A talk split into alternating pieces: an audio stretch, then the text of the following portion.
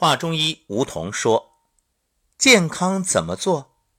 首先通经络，经络不通会如何？身体难受，被折磨。比如这咽喉干燥、心口疼痛、异常口渴、前臂不温、麻木、酸痛，那说明心经堵了。”如果舌根部疼痛僵硬，吃东西呕吐，胃脘疼痛腹胀，容易嗳气，全身没力气，那是脾经堵了。如果肺部胀满，气喘、咳嗽，还有喉咙部位疼痛，胸部烦闷，视觉模糊，那是肺经堵了。腰痛、前后俯仰不灵，小肠疝气，小腹肿胀。肝经堵了，有的听友会问了：你怎么知道？这可不是我说的，这是《黄帝内经》告诉我们的。《素问·调经论》有这样一句：“五脏之道皆出于精髓，以行血气，血气不和，百病乃变化而生。是故守精髓焉。”这里所说的精髓。指的就是脏腑之间相互联系的深层的经络，非常重要。所以这段话的意思就是，五脏功能的正常发挥依赖精髓的通达，运行气血。如果因为精髓的原因导致气血不和，那你就会生各种疾病。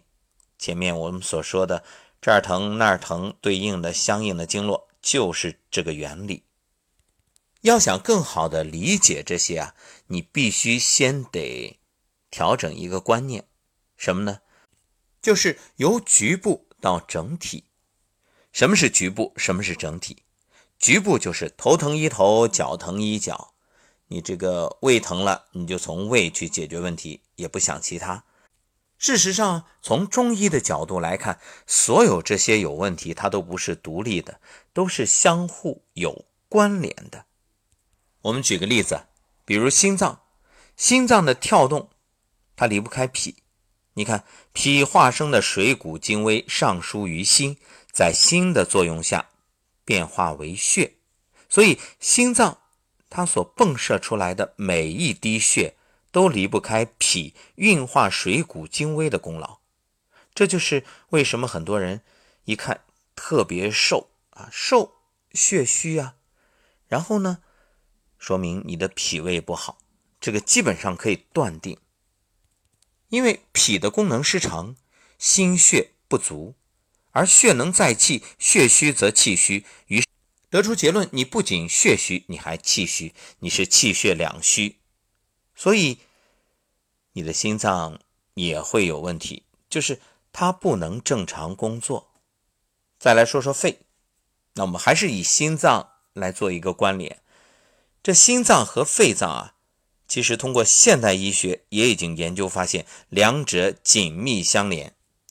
如果心脏功能出问题，那肺脏迟早也出问题。反过来，如果呼吸系统有问题，那你这个心脏啊也别想好。其实古人就用一个概念把这个问题就说得很明确，那就是宗气。从中医角度来看，肺化生而来的宗气，这个宗是祖宗的宗啊，它能贯心脉，心脏的跳动时刻都离不开肺产生的宗气的鼓动，所以心与肺是紧密相连的。所以这个肺气虚啊，那心气儿也不足。你看一个忧伤的人，他有激情吗？很难啊。悲伤、忧伤，它都是伤的肺。然后呢，你整个人就突然觉着，哎呀，悲观、厌世，对什么都提不起劲儿，都没了兴致，就是肺气不足，接着心气就不足。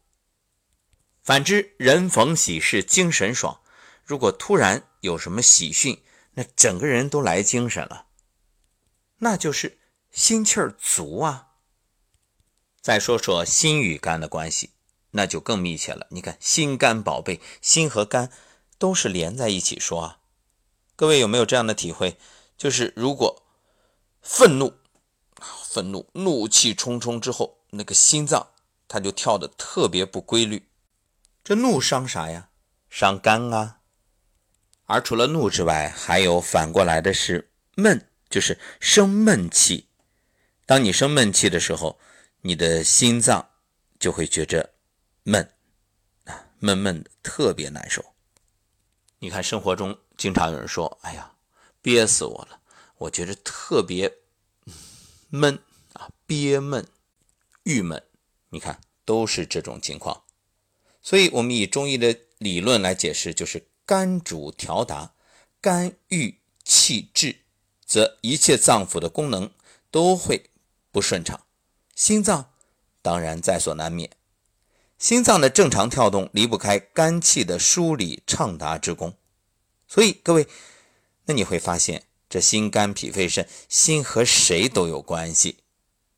有的伙伴说：“哎，你没说肾啊？心和肾的关系，心和肾也是一样。你看，我们说心肾相交，这个人就健康，那是水火既济之象。反过来，心肾不交，什么情况？上热下寒呀，啊，上身这个各种炎症，上火。”下身呢，腿脚冰凉，这就是心肾不交。这个以前我们在节目里也说过，你用手心搓脚心，因为手心劳宫对应心，脚心涌泉对应肾，这就可以帮助心肾相交。所以，我们是以心脏为例，说明了心脏和其他的这个脏腑啊都有关联。那各个脏腑之间其实都是一样。当然，心呢，心为君主，主神明啊，它和谁都有关系。但是，除了这君主和下面的啊重臣有交集，那重臣之间也有交集啊。所以你说肝肺脾肾，它互相也有联系，它就是一个团队，团队作战，那互相一定要协作配合，你不能闹别扭，要不然的话，就像廉颇蔺相如，对呀，那你内讧了，不用外边来打。自己就出问题了，那就一败涂地，从内部土崩瓦解。所以我们会发现，其实很多时候啊，从古至今的这个战争里面，由内部出问题的相当多。因此，一定要做到将相和。所以，身体的疾病怎么出现呢？就是这维系脏腑之间的通道被阻碍、被掐断。那。脏腑之间失联，或者说它之间产生了强烈的冲突啊，那就出麻烦了。那什么是维系脏腑之间联系的通道呢？就是中医理论所讲的经络，也就是《黄帝内经》我们前面所说的这个经隧，隧道的隧。所以理解源于沟通啊，沟通不畅，那就会出问题。你误解我，我误解你。甚至会爆发剧烈的冲突，很多矛盾都是源于沟通不畅。一个单位的部门与部门之间是这样，人和人的交往是这样，那我们的脏腑之间也是这样。所以这个通道一定要保持畅通。无论是气血、津液、精微的输布，无不以经络为通道。那么脏腑之间能量转换、交流、协调，也都是以经络为沟渠。所以经络淤堵了，脏腑之间的联系被切断了，身体这部机器就不能正常运转。啊，纠正一下，身体不是机器，是仪器，而且是精密的智能仪器。所以古人说：“五脏之道皆出于精髓，百病乃变化而生，是故守精髓焉。”脏腑之疾啊，可能有多种原因。但是经络的淤堵是最基本的要素，因此身体的一切大病重病都可以看作经络淤堵的结果。所以要想病退人安、恢复健康，你就把脏腑之间的经络给它疏通了，哎，这就好了。